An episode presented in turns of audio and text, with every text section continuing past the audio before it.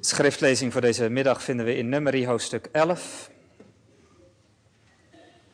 Nummerie hoofdstuk 11, we lezen vers 16 tot en met vers 30. Nummerie 11 vanaf vers 16 tot en met vers 30.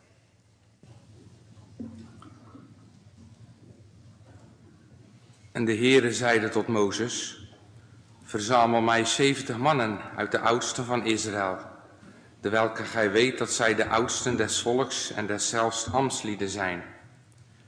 En gij zult hen samenbrengen voor de tent der samenkomst, en zij zullen zich daar bij u stellen.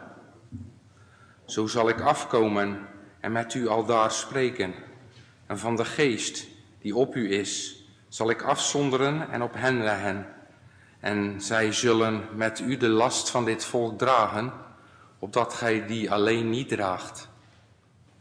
En tot het volk zult gij zeggen, heil u tegen morgen en gij zult vlees eten. Want gij hebt voor de oren des Heren geweend, zeggende, wie zal ons vlees te eten geven? Want dat ging ons wel in Egypte. Daarom zal de Heer u vlees geven en gij zult eten. Gij zult niet één dag, nog twee dagen eten, nog vijf dagen, nog tien dagen, nog twintig dagen, tot een gehele maand toe, totdat het uw neus uitgaat en u tot een walging zij.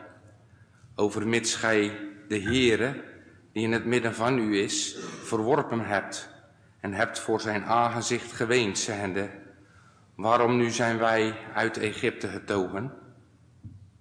En Mozes zeide, zeshonderdduizend te voet is dit volk, in welks midden ik ben. En gij hebt gezegd, ik zal hun vlees geven, en zij zullen een gehele maand eten. Zullen dan voor hen schapen en runderen geslacht worden, dat voor hen genoeg is? Zullen al de vissen der zee voor hen verzameld worden, dat voor hen genoeg is? Doch de Heere zeide tot Mozes, zou dan des Heeren hand verkort zijn? Gij zult nu zien dat mijn woord u wedervaren zal of niet.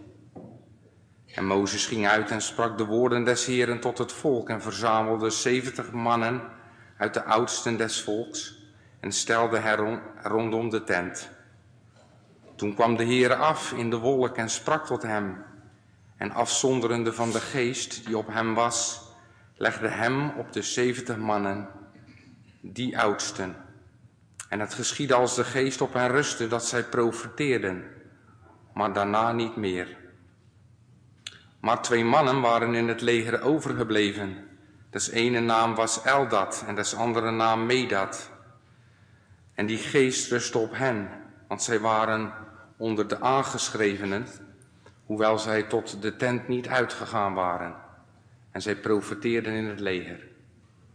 Toen liep een jongen heen en boodschapte aan Mozes en zeide, Eldad en Medad profiteren in het leger. En Jozua, de zoon van Nun, die de dienaar van Mozes, een van zijn uitgelezen jongelingen, antwoordde en zeide, Mijn heer Mozes, verbied hun. Doch Mozes zeide tot hem, Zijt gij voor mij ijverende? Och, of al het volk des Heeren profeten waren, dat de Heere zijn geest over hen gaven. Daarna verzamelde zich Mozes tot het leger, hij en de oudsten van Israël.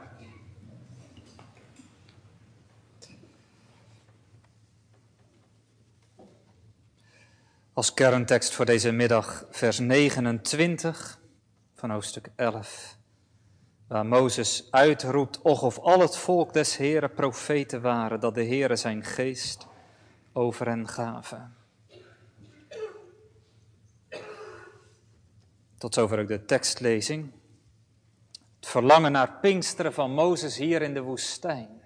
En je zou het wel kunnen noemen een klein Pinksteren in de woestijn. Ja, gemeente, kinderen in de kerk, ik begin even met jullie. Het is hier een eindje vandaan, maar ben je wel eens in Lelystad geweest? Als je daarheen rijdt richting Flevoland en dan die stad, Lelystad, een hele nieuwe stad, een stad gebouwd aan het water. En als je dan naar die rand van de stad, naar het water toe gaat, dan zul je al gauw zien, aan de waterkant bij Lelystad ligt een heel oud schip. Een honderden jaren oud schip. Tenminste, dat denk je op het eerste gezicht. Want als je dan beter gaat kijken of als je erover gaat luisteren of horen, dan ontdek je dat schip is eigenlijk een nagemaakt schip. Een replica. Ze hebben een schip eigenlijk uit een, een honderden jaren oud schip, hebben ze daar proberen zo goed mogelijk na te maken. Zoals ze vroeger met die schepen de zee overgingen. Het leuke is in Lelystad, je kunt daar aan boord van zo'n schip. Als je vader en moeder meegaan, dan moet je wel eventjes tegen je vader of moeder zeggen dat ze moeten bukken. Want als je aan boord stapt van zo'n heel oud schip van hout, helemaal gemaakt, dan zul je wel zien, de mensen waren toen veel kleiner dan vandaag. Dus je moet aan boord van zo'n schip ook je wel wat klein houden. Maar als je daar dan staat, dan, dan kun je je even voorstellen hoe dat geweest is. Je kijkt naar buiten en je ziet dat water. En dan stel je je voor dat zo'n schip de haven uitvoer.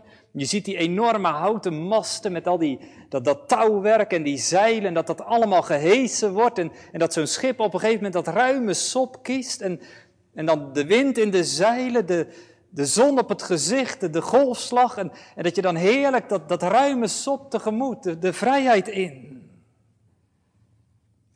Ja, dan loop je even langer op zijn schip. En dan denk je, ja, dat is natuurlijk prachtig, maar het moet ook wel eens moeilijk geweest zijn aan boord. Want het was ook maar klein en met heel veel man op zo'n schip. stel je voor dat je ruzie krijgt. Ja, als je met de een met de ander even. Ja, je, kunt, ja, je slaapt allemaal in datzelfde ruim. Je kan niet eventjes boos naar je slaapkamer rennen, de deur achter je dichtklappen en even op je kamer zijn. Nee, je zit allemaal in dat ene ruim. Of, of stel je voor dat je ja, last krijgt van, van die golfslag, dat je zeeziek wordt. Of dat het gaat waaien, gaat stormen. Zo hard gaat waaien dat, dat je dat houtwerk hoort kraken. Dat je de, de, de zeilen klapperen en je, je voelt aan alles, dit, dit kan wel eens gevaarlijk worden. Alles piept en houten masten, dat je bang wordt dat het niet altijd makkelijk was aan boord. En toch, weet je wat ik hoorde? Het moeilijkste op zo'n schip was niet dat je wel eens ruzie kon krijgen en dat je dan nergens heen kon. Het was ook niet dat je last kreeg van zeeziekte of van die golfslag. Het was zelfs niet dat het kon gaan stormen. Het allermoeilijkste aan boord van zo'n schip was als het windstil wordt. Als de zee helemaal vlak wordt, de wind gaat liggen. Als je naar boven kijkt en je ziet de zeilen slap naar beneden hangen, je ziet het touwwerk zo helemaal los hangen. Als het helemaal windstil wordt, want dan kun je niks. Als het windstil is, dan, dan ligt echt alles stil. Dan zit je aan boord en ja, als dat een uurtje duurt, nou, ja, dat is dan nog wel even aangenaam en even rustig. En als het nog wat langer duurt, maar, maar als dat een dag duurt, en je dobbert ergens op een van de zeeën of de oceanen. En, en je kunt niet, als dat eens, eens dagen zou duren, windstilte. Dan komt alles stil te liggen. Dat was het allerergste, windstil. Nou, nu naar de preek van vanmiddag. Je zou kunnen zeggen, de kerk is ook een soort schip. Het schip der kerk. En als je het aan Mozes zou vragen, op deze eerste Pinksterdag, wat is nou het allerergste voor het schip van de kerk? Dat is als het windstil wordt. Als de wind gaat liggen, als het niet meer waait in de kerk, wat is nu het allerergste? Want dan valt alles stil. Dan wordt het dor en doods. Je snapt misschien wel, met wind bedoel ik vanmiddag dat werk van de Heilige Geest. Dat werk van die geest van Pinksteren. Als de wind gaat liggen, en dat bedenk ik trouwens niet zelf vanmiddag, maar dat heeft de Heer Jezus ook een keer gezegd. Hè? Het werk van de Heilige Geest vergeleek de Jezus met de wind die waait waarheen hij wil. Je hoort niet waar die vandaan komt, waar die naartoe gaat. Maar zo is het met iedereen die uit de geest van God opnieuw geboren is. Iedereen die opnieuw geboren. Dat is voor Mozes het ergste als de wind gaat liggen. Als we in de gemeente niet meer horen van mensen die opnieuw geboren worden. Die tot geloof komen, die getrokken zijn uit het duister en gebracht tot het licht van het evangelie. Als harten en levens verbrijzeld zijn. Die een toevlucht gaan nemen tot de naam van de Heer Jezus. In Hem een heil en zaligheid vinden. Als dat alles gaat ontbreken, mensen die verlangen met de Heer Jezus een levensweg te gaan. Steeds heiliger voor Hem, omdat Hij het vraagt. Als de wind gaat liggen, dat is het ergste. Nou, en daarom dat verlangen van Mozes in de woestijn. Och, of alle van het volk des Heren profeten waren, dat God zijn geest over hen gaf, dat God zijn geest zou uitstorten. Ja, dat is heerlijk onderwijs op deze middag. Op deze eerste Pinksterdag. Mozes verlangt naar de krachtige doorwerking van de Heilige Geest. Het is sowieso heerlijk onderwijs om over de Heilige Geest na te denken. Het is ook noodzakelijk onderwijs, want de schrift houdt het ons voor. Al moet ik er dit ook wel bij zeggen. Het is heerlijk, maar het is ook pijnlijk onderwijs. Het snijdt ook in, in ons eigen vlees. Nadenken over het werk en, en het noodzakelijke werk wat de Heilige Geest doet. Ik bedoel dit, als we het over de Heilige Geest hebben, met Pinksteren, dan gaat het niet meer over ons. Hè? Als het gaat over het werk van de Heilige Geest, dan, dan snijdt dat ook in in alles van ons. Als we ontdekken dat zalig worden niet iets is van, nou ja, dat is onze goede keuze, maar dat het werk van de Heilige Geest in ons onze zaligheid bewerkt. Als we ontdekken dat de mooie dingen in mijn leven niet, niet de dingen zijn die ik zo goed doe, maar dat dat vruchten zijn die de Heilige Geest in me werkt. Als je je talenten gaat ontwikkelen, dan is het niet zozeer dat je zegt, nou ja, die talenten, dat heb ik allemaal zo goed voor elkaar en zo goed ontdekt. En, maar dat dat gaven zijn die de Heilige Geest in je werkt. Kijk, dat snijdt erin, hè. Want dan valt er voor ons vanmiddag geen eer meer aan te behalen. Dan kunnen wij vanmiddag moeilijk met de eer gaan strijken. Dan is het niet mijn, maar zijn werk. En toch hoop ik dat we vanmiddag zeggen, en, en ook dat, ondanks dat het erin snijdt in ons vlees, is ook heerlijk onderwijs. Want weet u, dan is die drie-enige God een God van volkomen zaligheid. Niet mijn, maar zijn werk. Niet uit ons, alles uit Hem. Door u, door u alleen. Om het eeuwig welbehagen. Hij is het die het in ons werkt. En ik noem dat vanmiddag expres ook even zo. Dat snijdt in ons vlees. Want weet u, als je in de Bijbel leest over de Heilige Geest en zijn werk, dan kom je ook altijd dat andere tegen. Ons vlees. Geest en vlees, vlees en geest, die kom je heel vaak naast elkaar tegen, of beter, tegenover elkaar. Die strijden tegen elkaar. Het vlees en de geest. De werken van het vlees en de vrucht van de geest. Ook hier hè, in nummer 11. In vers 18 hebben we dat gelezen. Haast heel letterlijk. Dat volk dat mort, dat moppert en murmureert, is ontevreden. Ze vragen vlees te eten. Ze hebben voor de Heere geweend, zeggende, wie zal ons vlees te eten geven? Want het ging ons wel in Egypte. Ze willen vlees. En de Heere gaat ze vlees geven, maar niet zoals ze denken. En niet zoals ze zouden willen. Want er staat in vers 19: Goed, dan zullen jullie vlees te eten krijgen, zegt de Heer. Maar niet één dag, niet twee dagen, niet vijf dagen, niet tien dagen, geen twintig dagen. U zult het een hele maand krijgen. Tot het uw neus uitgaat. En het een walging voor u is, zegt vers 20. Omdat u de Heere die in uw midden is verworpen hebt. Hebt voor zijn aangezicht geweend, zeggende: Waarom zijn we uit Egypte getogen? Ze willen vlees. Ja, hoe zit dat? Gaat de Heer ze vlees te eten geven, niet één, niet tien, zodat het hun neus uitkomt en, en het een walging voor ze wordt? Nou, laten we even iets zeggen over de omgeving. Want dit gebeurt niet op zomaar een moment, dit gebeurt op het moment dat Israël wandelt door de woestijn. Egypte ligt achter hen, Canaan ligt voor hen.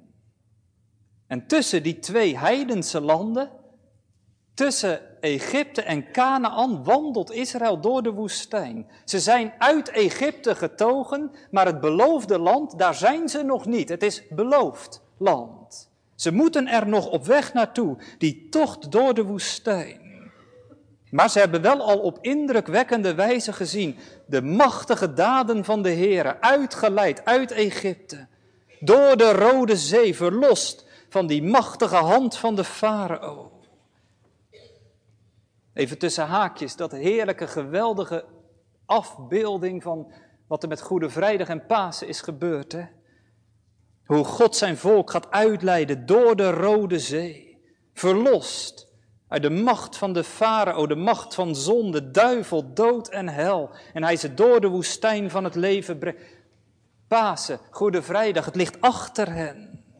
Ze zijn verlost uit het land van de zonde en de dood door het bloed van de Heer Jezus. Mag misschien wel even de vinger bijleggen deze eerste Pinksterdag? Ligt Pasen, ligt Goede Vrijdag achter u? Ik bedoel, in die zin leeft u uit Goede Vrijdag en Pasen op deze Pinksterdag. Kun je erover meepraten, verlost te zijn uit dat land van Egypte? Eens was ik een vreemdeling voor God in mijn hart. Ik kende geen schuld, ik gevoelde geen smart. Ik vroeg niet, mijn zielen, doorzie gij uw lot, hoe zult ge rechtvaardig verschijnen voor God? Maar toen mij Gods geest aan mijzelf had ontdekt, toen werd zelfs al die deugd van mij een wegwerpelijk kleed. Toen vluchtte ik tot Jezus. Hij heeft mij gered. Ik boog me, ik geloofde. En mijn God sprak mij vrij. Dat is leven uit Goede Vrijdag en Pasen. Zo, zo loopt dat volk Israël door de woestijn. Nou ja, wat verwacht je dan? Ja, die lopen daar vol dankbaarheid. Dat dat volk is één brok dankbaarheid zoals ze op weg zijn. En ze hebben het er met elkaar nog over. De, de grote daden van de Heer in gedachten. Op weg naar het land van de belofte. Dat land dat overvloeit van melk en honing. Ze lopen daar haast huppelend vol dankbaarheid door de woestijnvlakte. Ja, dat zou je denken. Maar dat valt tegen. Die hele reis komen we dat volk tegen, mopperend en murmurerend, ontevreden en ondankbaar. Later moet de Heer er een keer van zeggen, over die woestijnreis, ik heb aan dit volk, dat mij vergat, een lange tijd verdriet gehad. Ik heb veertig jaar hun hoon verdragen. Ik zei, dit volk dat steeds mij zat, het heeft een verdwaasd en dwalend hart, het schept in mijn wegen geen behagen. Zo, zo ook nu, hè. Ze lopen door de woestijn, we hebben dat met elkaar niet gelezen, maar, in vers 4 van hoofdstuk 11 lezen wij het gemene volk dat in het midden van hen was, werd met lust bevangen. En daarom weenden ook de kinderen van Israël en ze zeiden, wie zal ons vlees te eten geven? Elke dag dat manna, wij willen vlees. Zo lopen ze door de woestijn. Wij willen vlees. Ik moet het wel nauwkeurig zeggen, want het begint niet bij de Israëlieten zelf, deze oproer. Er staat in vers 4, het gemene volk dat in het midden van hen was, werd met lust bevangen. Dat is, ja, dat zijn vreemdelingen die zich blijkbaar bij Israël gevoegd hebben. Israël loopt door de woestijn en blijkbaar lopen er in die wildernis ook allerlei andere verstrooiden rond van huis en haard op de een of andere manier losgeraakt, verdreven, misschien op de vlucht. Hebben ze een schuld, hebben ze in ieder geval, ze lopen los door de woestijn en ze hebben gehoord van dat volk dat op weg is naar het land Canaan. En ze zijn zich gaan voegen bij dat volk Israël. En zo lopen ze een tijdje mee met Israël en daar begint het gemopper. Ze werden met lust bevangen en ze weenden, ze jammerden. Wie zal ons vlees te eten geven? Zij beginnen te klagen. Die zich daarbij voegen. Eten jullie elke dag manna? Word je dat nou nog niet zat? Zou je niet wat anders willen? Jullie komen toch uit Egypte? Dat was toch een land waar, waar de heerlijkste ingrediënten je elke dag voor het oprapen lagen. En, en ze beginnen onder Israël te porren. Wij willen vlees eten. Nou ja, en u weet, klagen werkt aanstekelijk. Je hoeft maar in een groepje te staan, er hoeft er maar één te beginnen, of even later zit de hele huiskamer mee te klagen. Zo ook hier. Israël neemt de klacht over en ze roepen het uit, wij willen vlees. En in gedachten gaan ze Egypte nog mooier maken dan het was. In vers 5 lezen we, denken aan de vissen die we in Egypte aten. We kregen ze om niet. Aan de komkommers, de pompoenen, aan de look, aan de ajuinen, aan de knoflook. Ze halen de mooiste ingrediënten tevoorschijn. De meeste uitleggers zeggen, ze maken het hier wel erg mooi. Het was een slavenvolk. In Egypte hebben ze nooit die heerlijke luxe producten gegeten. Ze mochten blij zijn als ze net tijd genoeg hadden om, om wat brood en wat restanten van de Egyptenaren naar binnen te kunnen werken. Maar in gedachten dat oude leven Egypte, waren we maar in Egypte gebleven. Nou, zo stampvoeten ze naar Mozes. En dan, Mozes, het is niet de eerste keer dat hij hoort van het gemopper van de Israëlieten. Mozes, ja, hij kan het eigenlijk niet meer dragen. Hij ziet die Israëlieten komen en hij zegt in vers 14 tegen de Heer, ik alleen kan dit volk niet dragen, het is voor mij te zwaar. Mozes, hij is een inzinking nabij. Mozes weet niet meer hoe het nu verder moet. Komt weer dat volk aan? Moet hij nu weer een oplossing? Hij weet het niet meer. En hij gaat naar de Here toe met zijn klacht. Niet zozeer met die klacht van dat volk, maar eerst maar gewoon met, met dat wat op zijn eigen ziel ligt. Heren, ik kan het niet meer dragen, die last van dit volk, het is me te zwaar. Om het nog als leider van dit volk mee te kunnen nemen. Hij zegt in vers 12 zelfs, heb ik dit volk ontvangen? Heb ik het gebaar? Draag ik het in mijn schoot, zoals een voedster een zuigeling draagt? Met andere woorden, Heer, het is toch uw volk? U hebt het toch uitgeleid, u hebt het geschapen, u hebt het gedragen, u hebt het al die tijd bewaard. Het is toch uw volk, Heer, ik kan het niet meer dragen. Kijk, en dan komt de Heer op dat gebed van Mozes hem tegemoet. En dan komt die oplossing die de Heer hem aandraagt. Zonder dan 70 mannen af. En dan zal ik een stukje van de geest die op Mozes rust afzonderen en het op die 70 anderen leggen. Als antwoord op die klacht van Mozes gaat de Heer hem helpen. Hij zegt, verzamel 70 oudsten van het volk. Letterlijk staat er dat de Heer een stukje van de geest die op Mozes rust, neemt en dat aan die 70 oudsten gaat uitdelen. En dan was er in de middeleeuwen een rabbi, Rabbi Rashi, en die heeft hier al bij gezegd, maar dat betekent natuurlijk niet dat op dat moment Mozes iets minder van de Heilige Geest zou hebben. Alsof de Heilige Geest zou verminderen omdat Mozes hem uitdeelt aan die anderen. Nee, die blijft precies hetzelfde. En die rabbi Rashid die gebruikt dan een prachtig beeld. Hij zegt, je moet eigenlijk denken aan een kaarslicht. Dat dat kaarslicht, waar die 70 anderen even hun kaarslontje zo houden in dat vlammetje van Mozes. En zo krijgen zij ook licht. En dan krijgen zij allemaal een stukje van de geest die op Mozes rustte. Maar die van Mozes wordt er niet minder van. Nee, de Heilige Geest blijft werken, ook onder Mozes. Zo verdeelt de Heer iets van de geest die hij op Mozes gelegd heeft. En dan komt dus de straf. Dat is wat de Heer als antwoord aan Mozes geeft. Maar andersom de straf aan die ondankbare, murmurerende Israëlieten. En dan komt dus die verse die we gelezen hebben in vers 19 en 20. Dat de Heer zegt, oké, dan zullen ze vlees krijgen. Maar dan zoveel dat het hun neus uitkomt. Dan zullen ze vlees krijgen. En, en, ze zijn zo gulzig, dan zullen ze zo vlees gaan eten, zodat ze niet meer weten hoe het verder moet. De toren ontbrandt van de Heer tegen zijn volk. Moeten we niet vergeten, gemeente. Zondige is nooit goedkoop. Juist als je de zegeningen hebt ervaren van dat wat de Heer in je leven wilde doen. Zondige niet goedkoop. En hij verspreidt zijn geest op die oudste van Israël. Ja, daar gaan we dan verder op door. Want het zou kunnen zijn dat je zegt, ja, wacht even, maar het is nou Pinksteren. En vanmorgen vermoedelijk hier Handelingen 2 ook bepreekt. De uitstorting van de Heilige Geest op de eerste Pinksterdag. Jawel, maar dat is Nieuwe Testament. Nadat de Heer Jezus gestorven is en opgestaan en opgevaren. Handelingen 2. Maar hier zitten we helemaal aan het begin van de Bijbel. Nummerie. Was de Heilige Geest er toen ook al? Was de Geest er al voor Pinks? Voordat de Geest werd uitgestort? Hier lees je toch ook dat de Geest wordt uitgestort? Ja, sinds wanneer is de Heilige Geest er eigenlijk? En dan gaan we proberen dit vanmiddag even scherp te krijgen.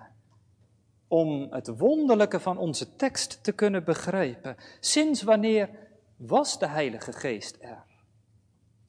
Ja, je leest er al van op de eerste bladzijden van de Bijbel. En de geest Gods zweefde boven de wateren. Toen de Heer de hemel en de aarde geschapen heeft, toen zweefde de geest van God boven die wateren. En toch willen we naar het begin van de Heilige Geest, dan moeten we nog verder terug. Dan moeten wij vanmiddag terug naar de stille eeuwigheid. Toen daar was de Vader, de Zoon en de Heilige Geest. Wat was er voordat de Heer de hemel en de aarde geschapen heeft? Ja, niets.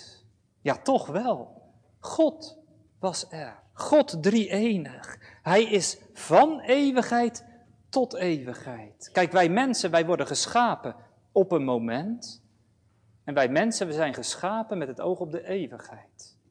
Ieder mens gaat zijn eeuwige bestemming tegemoet. Of hemel of hel. Maar wij hebben een begin.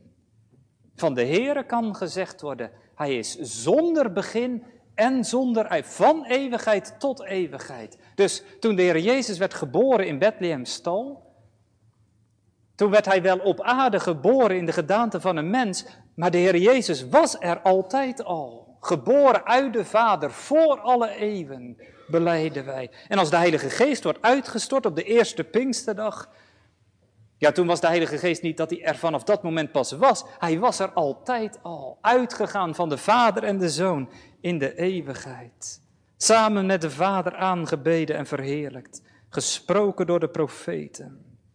Dus de Heilige Geest was er altijd al, maar op de Pinksterdag wordt hij uitgestort. Om het even in een beeld te vangen, je zou kunnen zeggen op de eerste Pinksterdag, toen werd de Geest zo uitgestort als een, als een klaterende waterval op alle vlees. En in het Oude Testament druppelsgewijs. En dan wel zo dat de Heilige Geest werd gegeven aan de ambtsdragers, die gezalfd door de Heilige Geest zo het volk moesten voorgaan in het dienen van de Heer.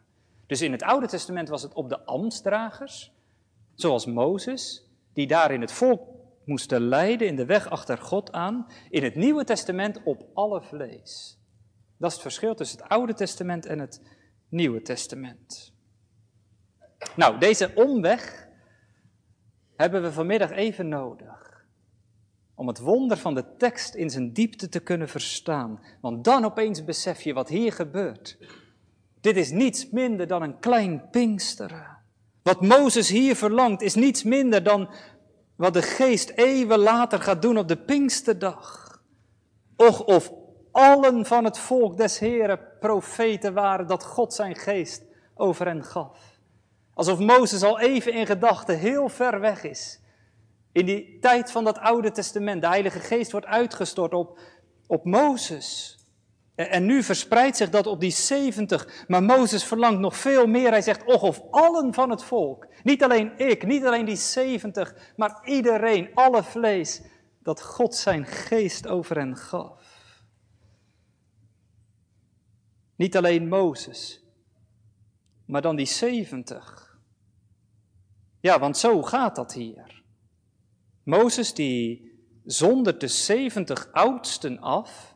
En ze gaan naar de tent der samenkomst. Dat is niet de tabernakel, maar die andere tent der samenkomst die buiten het legerkamp van Israël stond. Moet je even voor je stellen, daar buiten het legerkamp is Mozes, daar zijn de 70 oudsten naartoe gegaan. En verderop ligt het, ja, het gewone tentenkamp van Israël. De tabernakel in het midden, de twaalf stammen met alle kleine tentjes, gezinnen en families eromheen.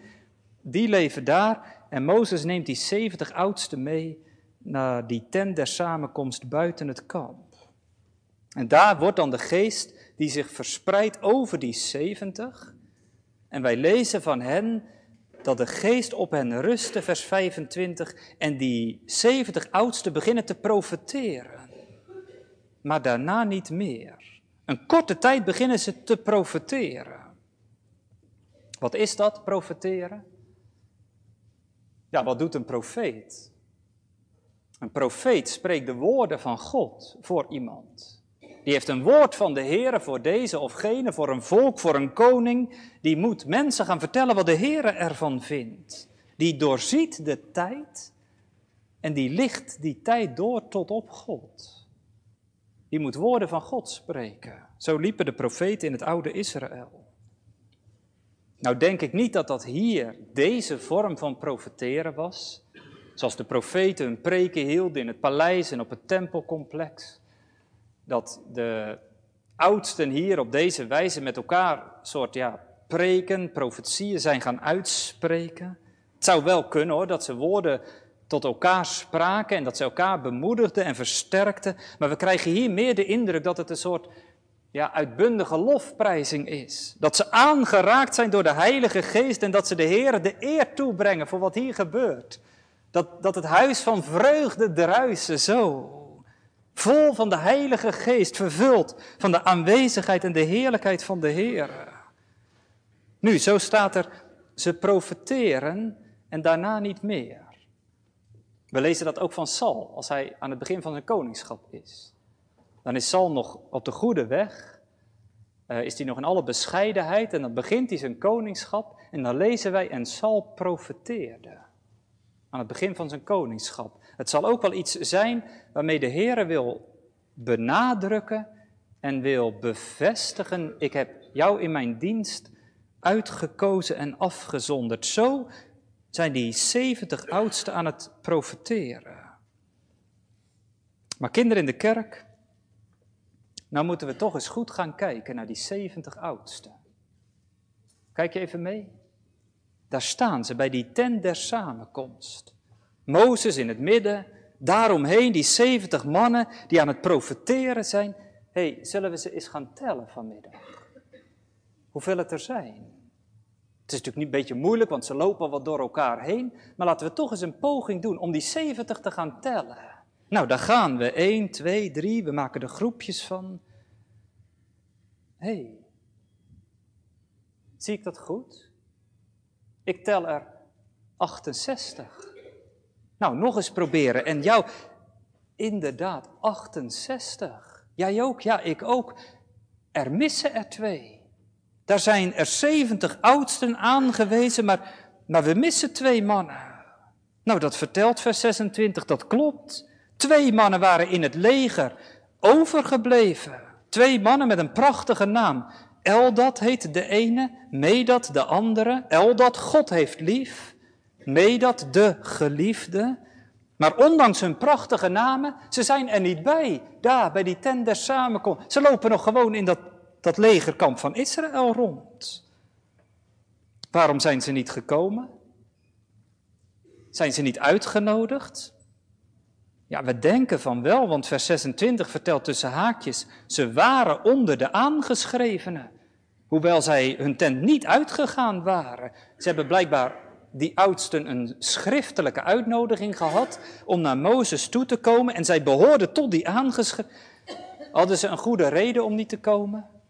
Waren ze het gewoon helemaal vergeten? Hoe het ook zij, ze zijn er niet bij. En dan? Terwijl die Heilige Geest wordt uitgestort op die 68. En terwijl Eldat en Medat misschien wel helemaal onbewust, niets vermoedend, gewoon tussen de andere tenten in het legerkamp rondlopen. Op datzelfde moment dat de Heilige Geest daar wordt uitgestort, worden ook Eldat en Medat in het tentenkamp aangeraakt door de Heilige Geest. Op hetzelfde moment wordt de geest ook daar uitgestort. En te midden van de andere tenten beginnen ze te profeteren. Beginnen ze daar, te midden van de tenten. En verwarring alom natuurlijk. Mensen kijken elkaar, beroering in het legerkamp. Mensen komen uit hun tentjes, wat gebeurt hier? El dat mee, dat, wat, doen jullie? Ze zijn aan het profeteren. En dan lezen we al gauw dat dat ook bij de anderen een soort beweging op gang brengt. Want we lezen dat er een, eh, een jonge man, een uitgelezen jongeling, die uit, misschien wel door een ander gestuurd wordt, uit dat legerkamp gaat en die rent naar Mozes toe om het aan Mozes te vertellen. Mozes, in het tentenkamp, Eldot en Medat, ze zijn ook aan het profeteren. En die jonge man die is nog niet bij Mozes om zijn verhaal te doen, of Jozua. Jozua die het hoort. En Jozua, die hier ook een van de jongelingen van Mozes wordt genoemd in vers 28.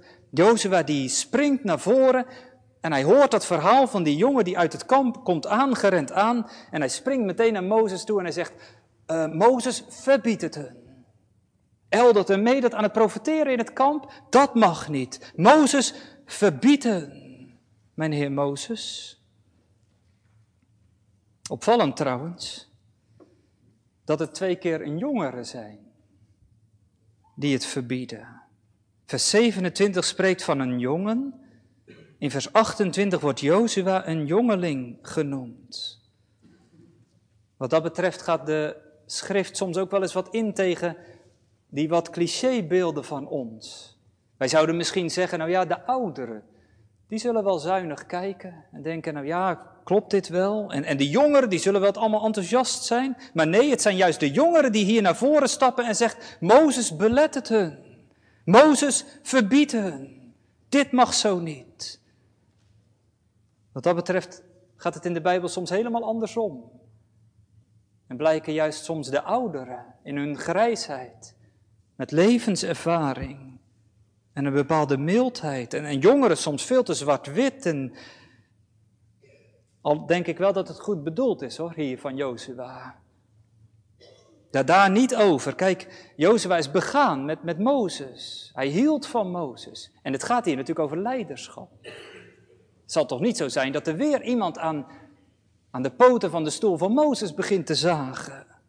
Kijk, Mozes die heeft gevraagd om versterking, dat heeft hij voor de Heeren neergelegd. En nu wordt de Heilige Geest uitgestort, daar bij dat, die tent der samenkomst. Maar, denkt Jozef, het moet nou niet zo zijn dat ze in dat tentenkamp van Israël ook denken dat ze zichzelf tot leider kunnen uitroepen. Dat ze zelf zo een soort oudste kunnen worden.